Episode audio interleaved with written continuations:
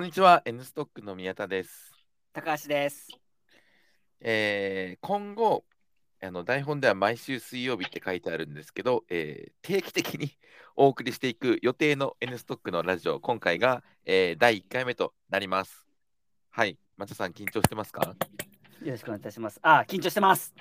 僕はこれ今日朝一のミーティングというかあれなんで若干テンションがいつもより低めなんですけど頑張って無理して今声を出してます。よろしくお願いします。頑張りましょう。じゃあ今回初回っていうことでですね、我々のフリートークだけだと不安だということで、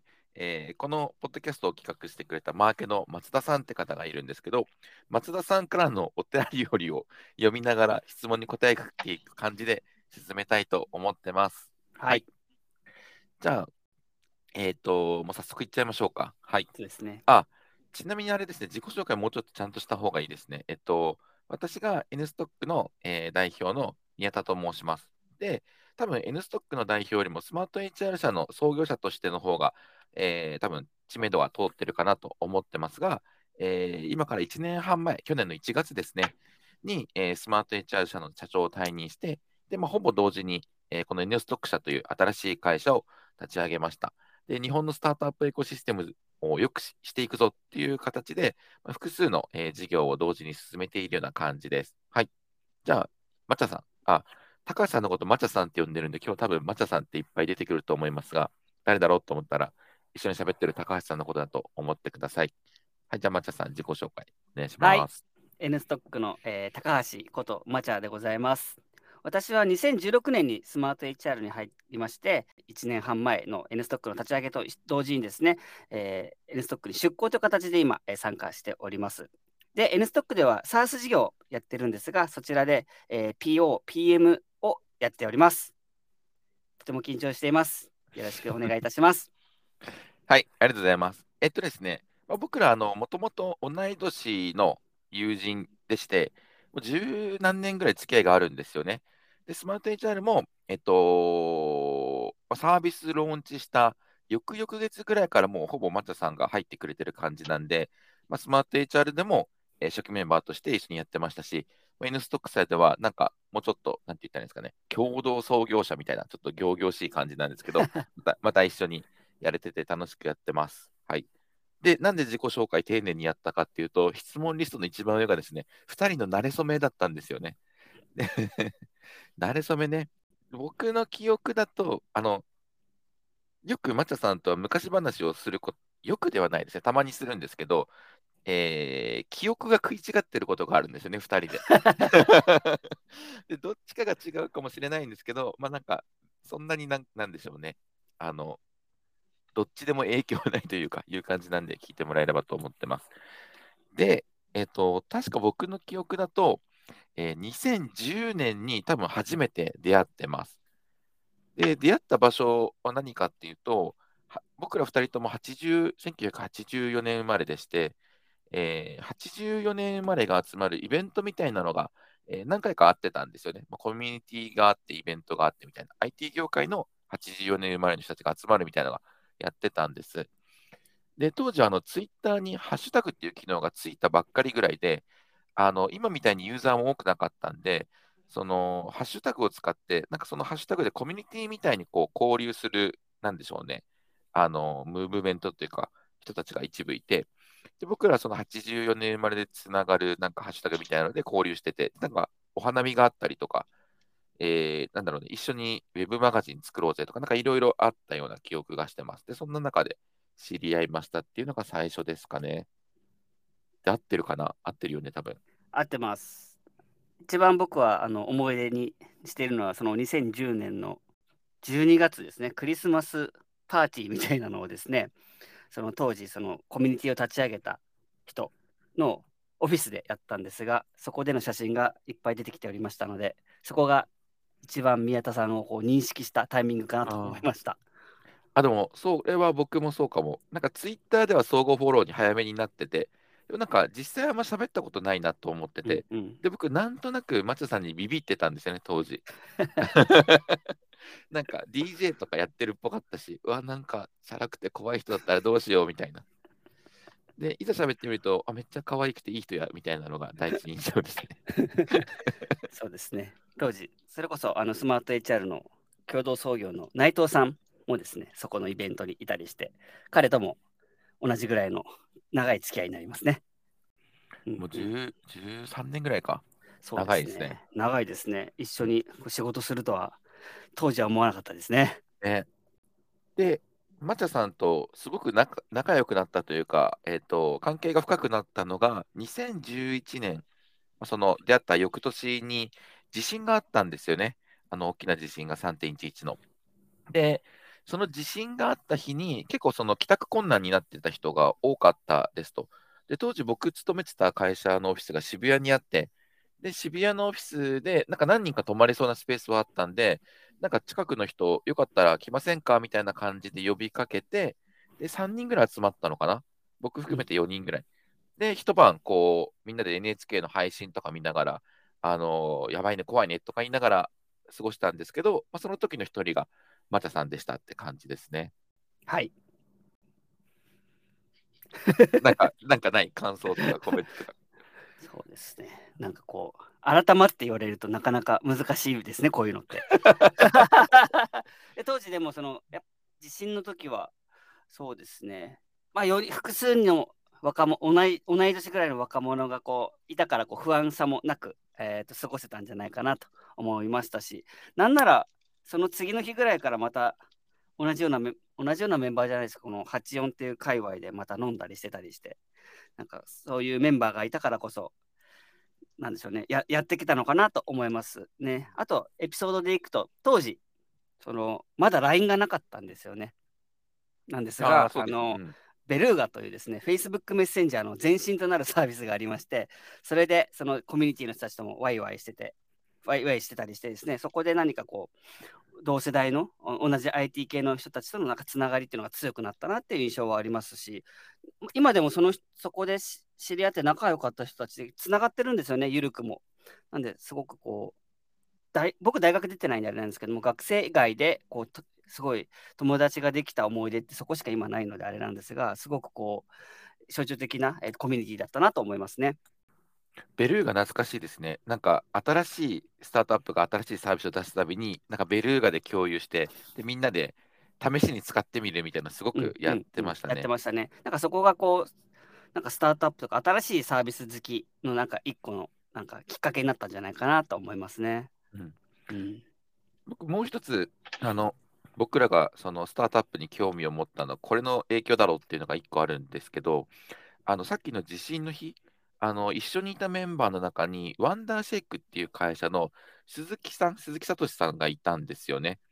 で、ご存じない方もいるかもしれませんけど、ワンダーシェイク、今ロカリっていう会社になってるのかな、サービスだけかな、まだロカリをやってる会社さんですと。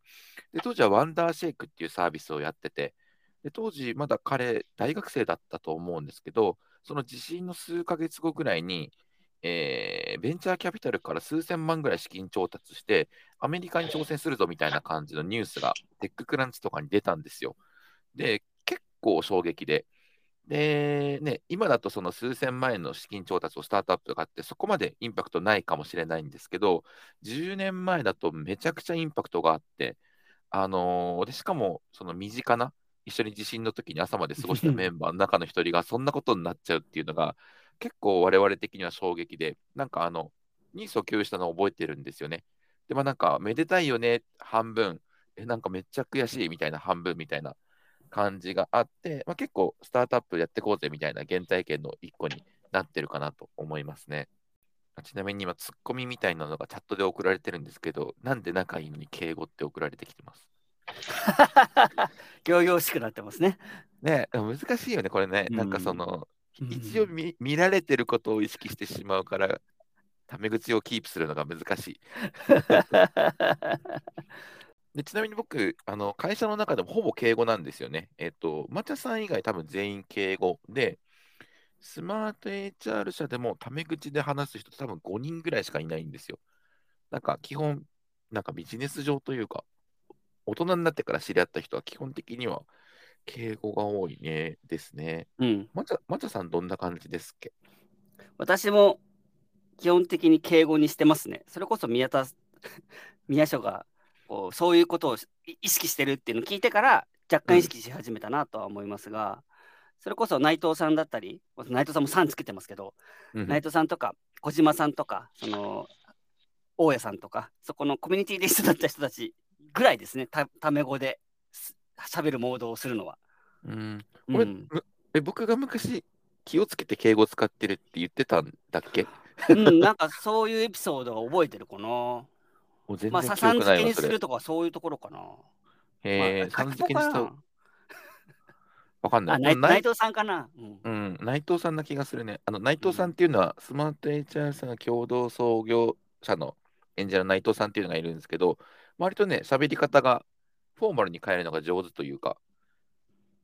宮田さんって言われるし、まちゃさんってなんかあれだね。ニックネームだけどさん付け。まちゃと言われるから、そこに関しては。そうなん呼び捨てかもしれないけど、喋りはでもさんね。このくだりカットの気配を感じてるからじゃあ、これ質問、次のやついきましょうか。最近の N ストックってどうですか？はい。じゃあ、そうですね。なんかこの後また N ストックに関する質問続くんで、ちょっとさらっと。人数で言うと、今日時点、今これ撮ってるの6月26日月曜日なんですけど、時点だと、12人ですね。僕とまちゃさんと正社員のメンバー含めて、全部で12人です。にシニフィアンの小馬健さん、元 DNA の役員の小馬健さんがアドバイザーみたいな感じで、多分週3ぐらい来てくれてるのかな、で、13人でやってます。で、ただ来月2人増えるんですよね。で、15人になって、でその翌月にまた1人増えて16人になってみたいな形で、ちょっと増えていきそうだなって感じの空気があります。楽しみですね。うん。ただね、その前はもう半年以上ずっと違うか。全然違ったわ。今年2人増えてたわ。去年の9月からちょっと空いてるかな、と思いますね。去年の9月に10人になって、今年2人増えて、で、また3人増えることが決まってるみたいな感じですね。で、事業は、そうだな、大きく2つあって、で、事業以外の活動も結構力を入れてやってます。って感じですかね。で、事業1つ目が SaaS の事業で、ストックオプションとかの、株式報酬を便利にする SaaS を作っているのが1つ目で、2つ目が、それに関連してスタートアップの株式報酬だったり株だったりをテーマにした、金融系の事業を1つ仕込んでますと。で、事業以外のところで力を入れているので言いますと、ストックジャーナルっていうオンドメディアやってまして、そういうのを通してスタートアップ業界へのなんでしょうね、これまでの良くない慣習を変えるための啓蒙活動みたいなものをやってたりですとか、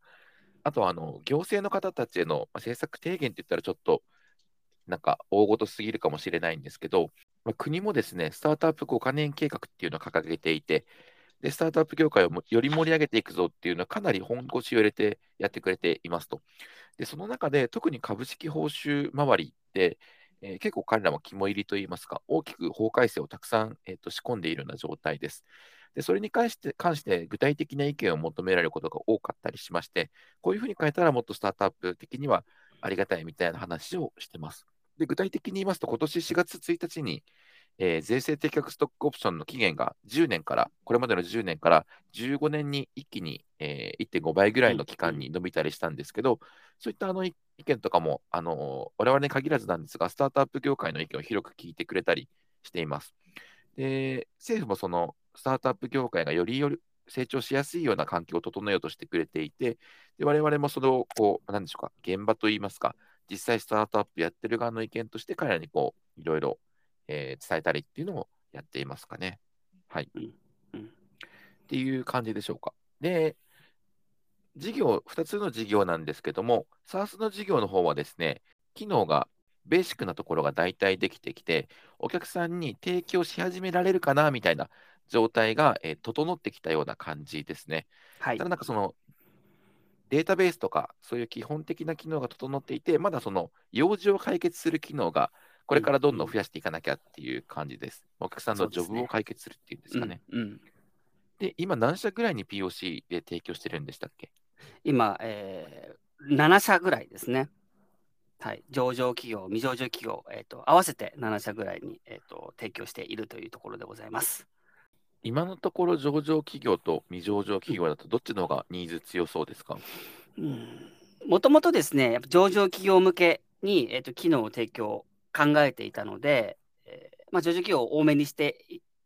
ったんですが、ちょっとここ最近で、方針といいますか、ロードマップの修正を加えたので、そこ以降はですね、上場、未上場関係なくですね、そこの機能にフィットするような会社っていうのをこう選んで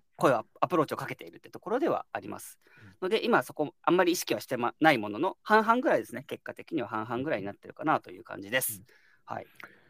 今あったその方針転換なんですけど、あれですよね、税制適格ストックオプション、信託型 SO の問題に関連して、税制適格ストックオプションが逆に言うとすごく出しやすくなったので、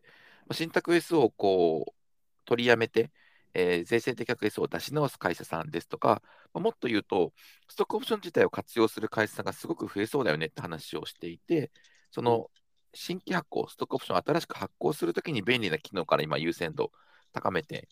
少し方針を変えてっていうのをやっているところですね。そうですね、ちょうど今日ヒアリングさせていただいたんですけど、上場企業さんだったんですけども、上場企業でもやはり定期的に付与しているんですよね、ス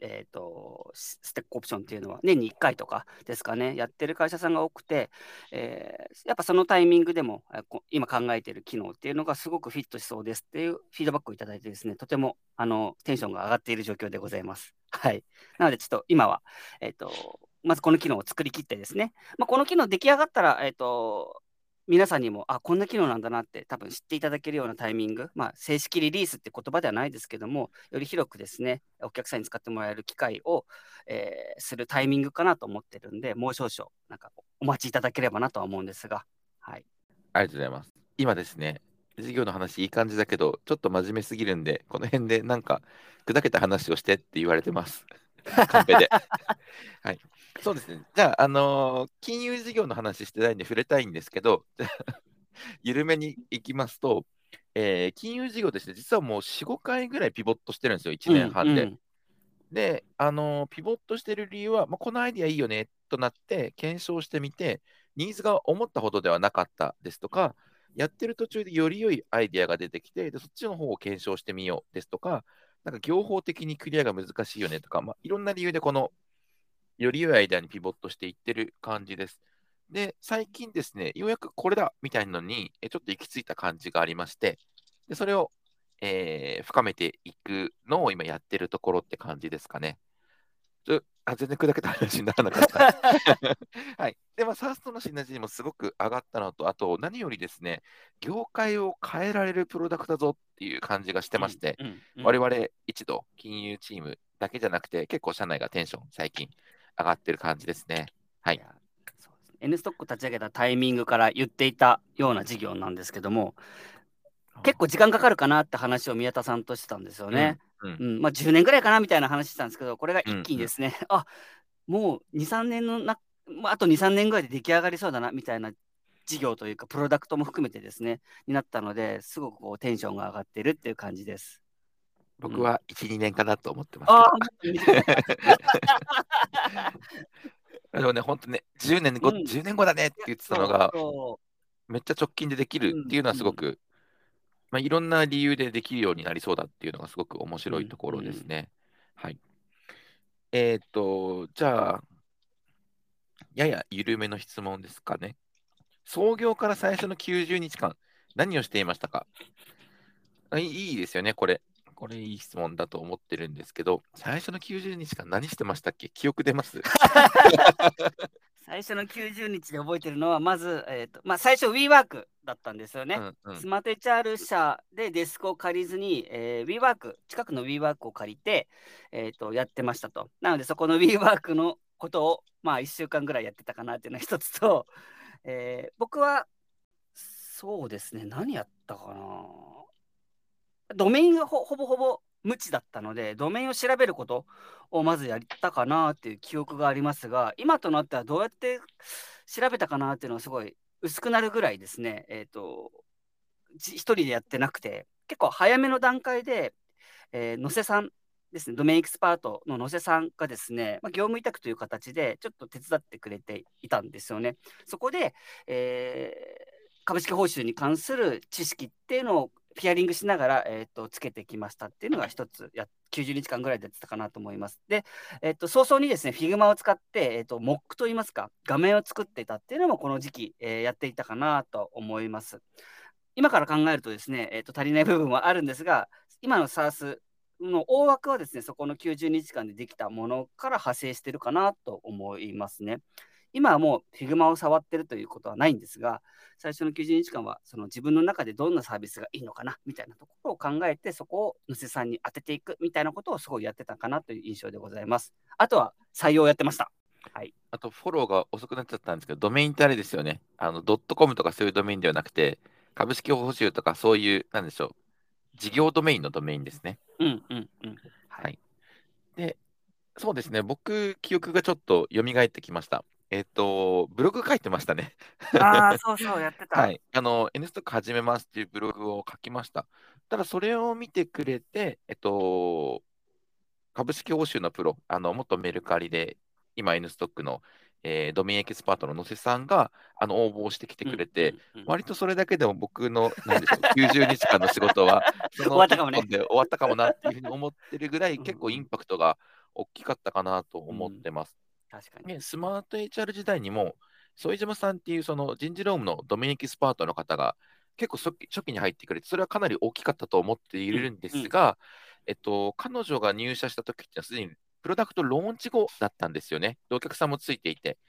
でローンチ後にドメインエキスパートの方が入った時に、あ、これそもそもの仕様がいけてないよねっていうところからこう直し始めてくれるんですけど、多分副島さんが入社して7年、8年ぐらい経った今でも、当時のここがいけてないをまだ直してたりするんですよ。っていうぐらい、その技術的負債というか、その仕様のバグみたいなもので、ずっと足を引っ張り続けるものではある。まあ、一方で、やって思い切って出せないといつまでたってもユーザーつかないんで、しょうがないことではあるんですけども、タイミング的にスマート HR の時はベストだと思ってたんですけど、意外とその、ローンチ後早くても、仕様のバグみたいなの引きずるなみたいなのがありますと。一方で、N ストックでいうと、その仕様を考え始めるタイミングから、副島さんのドメインエキスパート、株式報酬のプロの野瀬さんが入ってくれたことは、これはもう本当に大きかったなと思ってまして、今後数年間かかるであろう開発コースを思いっきり削減できたっていう観点でもそうですし、早期に顧客が欲しいものを、作れそうだっていう点でも、すごく、大きな出来事だったかなと思ってます。はい、単純にこういろいろなものがショートカットできたっていうところもすごくね、良かったなと思いますよね。最初ドメイン、その事業ドメイン分からずにこう株式報酬やるぞってなって、僕ら最初からこうヒアリングしようかなと思ってたぐらいなんですよね。なので今で言うと多分3ヶ月から半年ぐらいの、タイムがすごく短くなったかなって思いますし、それ以降のやっぱ知識派生したところもすごくでかいなと思いますね。あとこれ聞いてくださっている方の中に N ストックへの転職をちょっと興味あるみたいな人もいるかなと思ってます。で、そういう方が結構不安に思われるのが、なんかストックオプションとかの知識全然ないんだけど大丈夫、金融の知識ないんだけど大丈夫みたいな、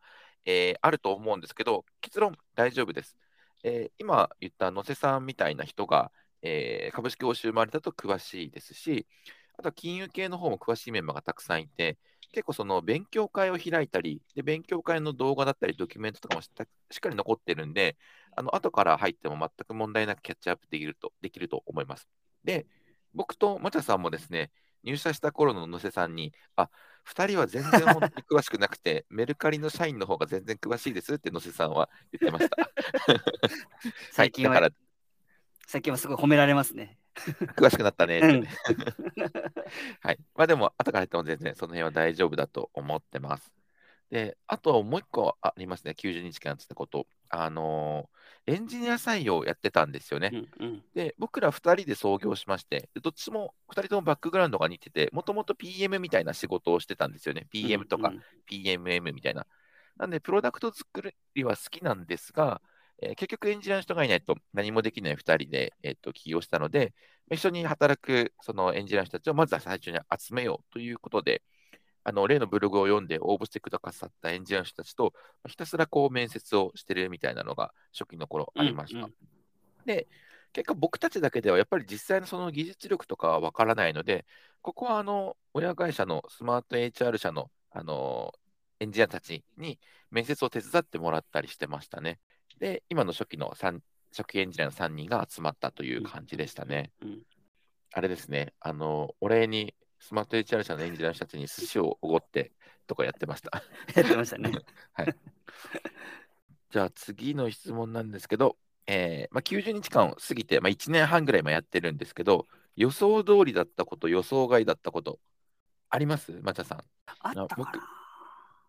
僕一個思いついて、予想外だったことで言うと、思ってたよりもその世の中の流れに合ったっていうところが大きいかなと思ってます。なんかこうスマート HR の時もそうだったんだけど、なんかスマート HR 時代だと、社会保険手続きとかがAPI で電子申請できるようになったりとか、あと働き方改革の波が来たりとか、この数年で DX みたいなやつが来たりとか、ペーパーレスもあったね。ペーパーレスもそうだし、脱ハンコとか、なんかそういう世の中の流れがめっちゃ来たんですよ。で、世の中の流れに乗ってビジネスをやるときってこんなに大きくなるんだみたいな、その自分たちの実力以上に波に乗れるんだみたいなのをすごく実感しました。なんかスマート HR の株主でもあるコーラルキャピタルのジェームスがよく言ってるんですけど、なんかその投資をするときには、波とサーファーに投資をするみたいな表現を彼よく使ってて、でビッグウェーブが来るところにいて波に乗れそうな人をたちに投資するっていうのを彼がよく言ってるんですけど、そのスマート HR の時少なくともそのビッグウェーブはあったなと思ってるんですが、予想外だったところで言うと株式報酬であったりですとかスタートアップ業界を変えるみたいなところのビッグウェーブはなんかその日じゃないんですよね。なんかそこそこの波は来るだろうと思ってたんですけど、今ビッグウェーブすぎて僕ら自身が面食らってます。はい、確かにそう。スマート HR 社のその社内役員とか社外取りの人たちもそうなんですけどにも言われますね。なんかめちゃビッグウェーブ来ますやんみたいな、狙ってますって言われたんですけどいや狙ってないですみたいな。N ストック立ち上げますの時は特にスタートアップ5カ年計画みたいなのもあんまりなかったし、そんなに意識してなかったよね。そうなのよ。からこのビッグウェーブすごいなと思ってるんだけど、思ってた以上にでかいんで乗りこなせるかどうかが多分今一番我々不安なとこですね。乗りこなせなかったら沈みますし、乗りこなせたらユニコーンどころじゃないぐらいの事業になる可能性全然あるなと思ってます。確かに。予想外ありました。僕最近プロダクト開発してて、結構こうスマート HR の時の体験をこういい意味でも悪い意味でもこう何でしょう、使うんですね。使うというかこう考えを使うんですよね。例えばこう従業員管理っていうものが必要になるんですよ。報酬管理も。なので、従業員イコール、社員番号で全てをキーにして管理するぞって思ってたんですけど、意外と人事情報そこまでシンクしてなかったみたいなその実態を聞くと、なので社員番号というよりはストックオプションの管理番号として使ってますみたいな話を聞いたりして、ここは違うんだなみたいなところを思ったっていうのが、アンラーンしなきゃいけないなというところとして、ちょっと予想外だったなと思ったって感じですかね。スマート HR だと結構、社員番号は何ですかっていうのが、こう、二言目に出る感じではあるんですよね。そこが大きな、ちょっとこう、違いだったなと思いました。確かにバックオフィス系のスタンスで社員番号がキーになってないのって、逆に珍しい感じがするよね。いや、意外とその社員あと従業員情報を連携してないんだなっていうのは思いましたね。ここはスマート HR で絶対気づかなかった部分だなと思いますね。確かに。じゃあ予想通りだったことあります？なんかあるかな。予想通りだったこと。これは会社っていうよりは自分のことなんですけど、僕はやっぱり初期フェーズの方が向いてるんだなっていうのはすごく思いました。私もだわ。なんだろうね。なんかストレングスファインダーとかを会社の N ストックの社内とかでみんなでやって、お互いどんな感じの人みたいな共有してるんですけど、例えば僕、活発性とかアイディアとかが高いんですよね。思いついたことをすぐやりたいみたいなタイプで、これはやっぱりその初期スタートアップ向きだと思ってるんです。検証スピードも速くなるし、成果が出るまでも速いし、チャレンジ回数多いんで、新しい施策見つけるのも早いみたいな。で、一方でこういう活発性とかアイディアって、スマートエージャル社みたいなめちゃめちゃでかい会社になってくると、あんまり多分生きないんですよね。何か新しい施策やるにしても、事前に検証して影響範囲とかどれぐらいになるかとか把握した方がいいですし、なんかパッと思いつく間って基本的には出尽くしていて、で、専門性高い人たちが自分の分野でなんかこうめちゃくちゃ考えたものに対して上回るアイデアが出るかっていうと、多分出ないんですよ。浅く広くなんで CEO って。ってなってくると、やっぱ自分の強み生きないなっていうのは、スマート HR の時代の、ラスト1年ぐらいめちゃくちゃ感じていて、で、N ストック始めて創業フェーズにまた戻ってくると、めっちゃ自分の強み生きるやんと思って、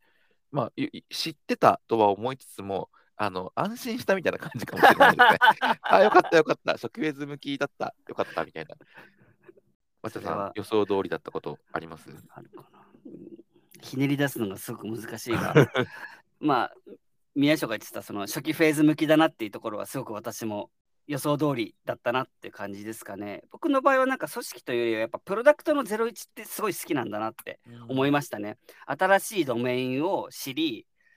それをまあお客さんなり、ドメインエキスパートの人から聞いて、それをなんか形、その今モックですけど、Figma とかに書き起こして、それをヒアリングして反応をもらってっていうサイクル、めっちゃ好きだなと思いますね。やっぱそれやってる時、すごく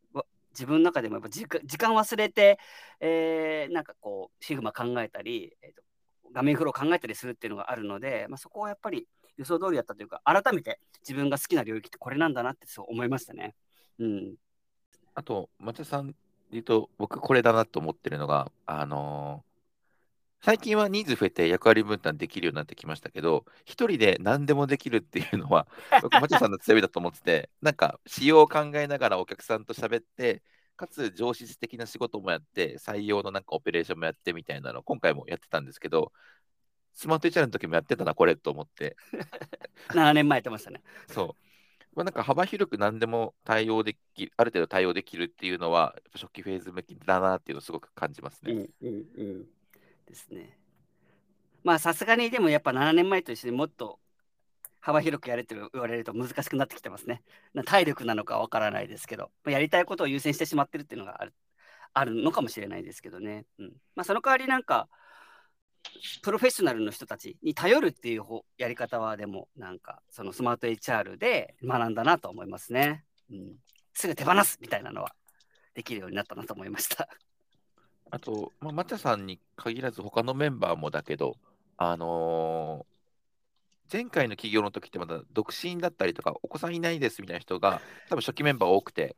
今逆で、お子さんいる方の方がもしかしたら多いのかなっていうぐらい、多いですね。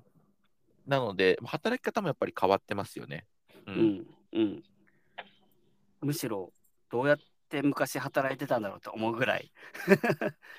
働き方を考えながら働いてるなと思いますね。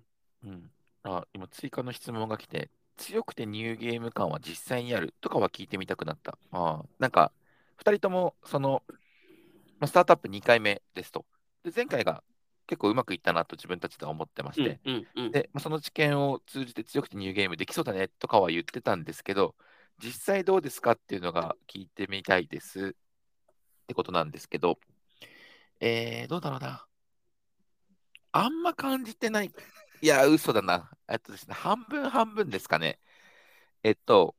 感じてる方で言うと、やっぱり信用力はすごくあるなと思ってまして、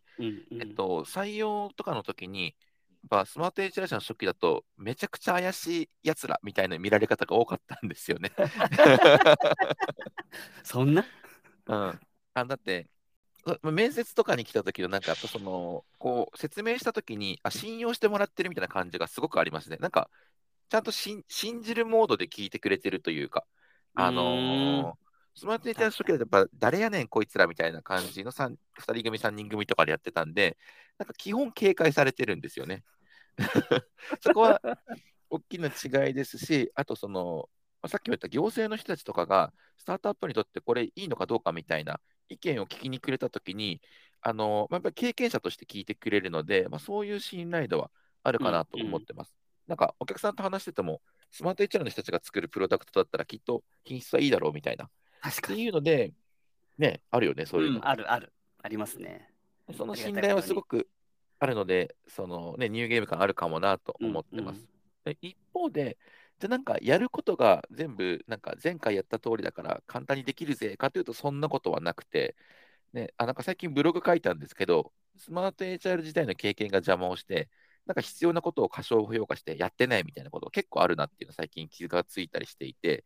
その、なんですかね、信用以外のところ、実際何やるかのとこだと、別にそんなに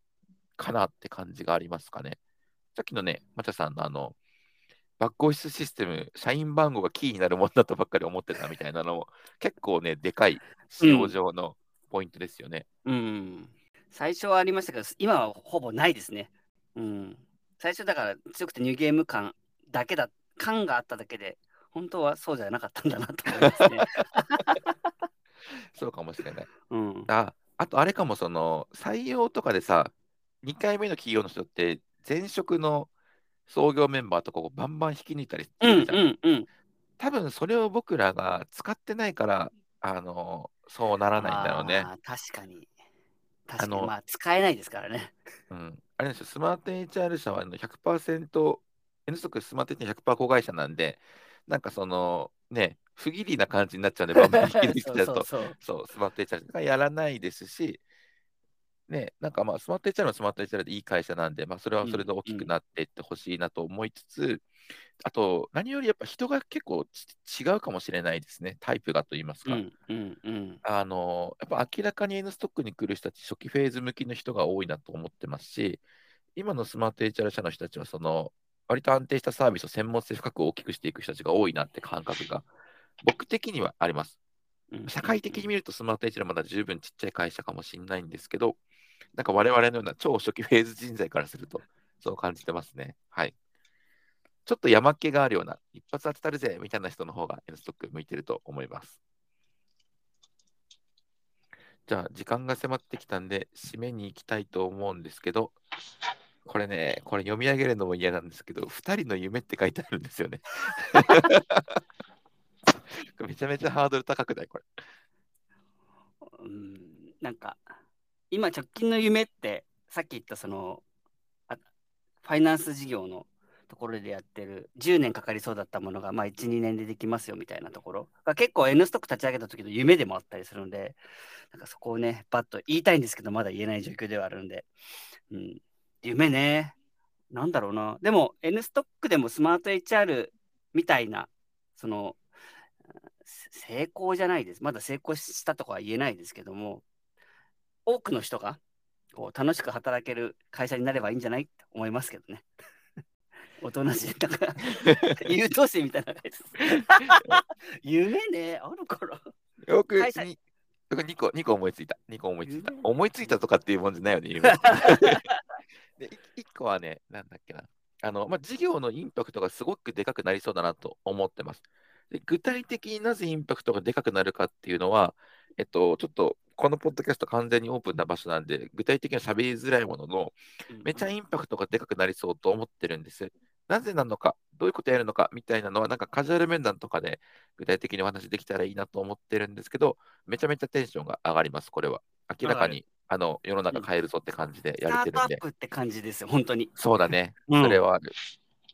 が1個で、もう1個あるのが、その僕らみたいなその超初期フェーズ向き人材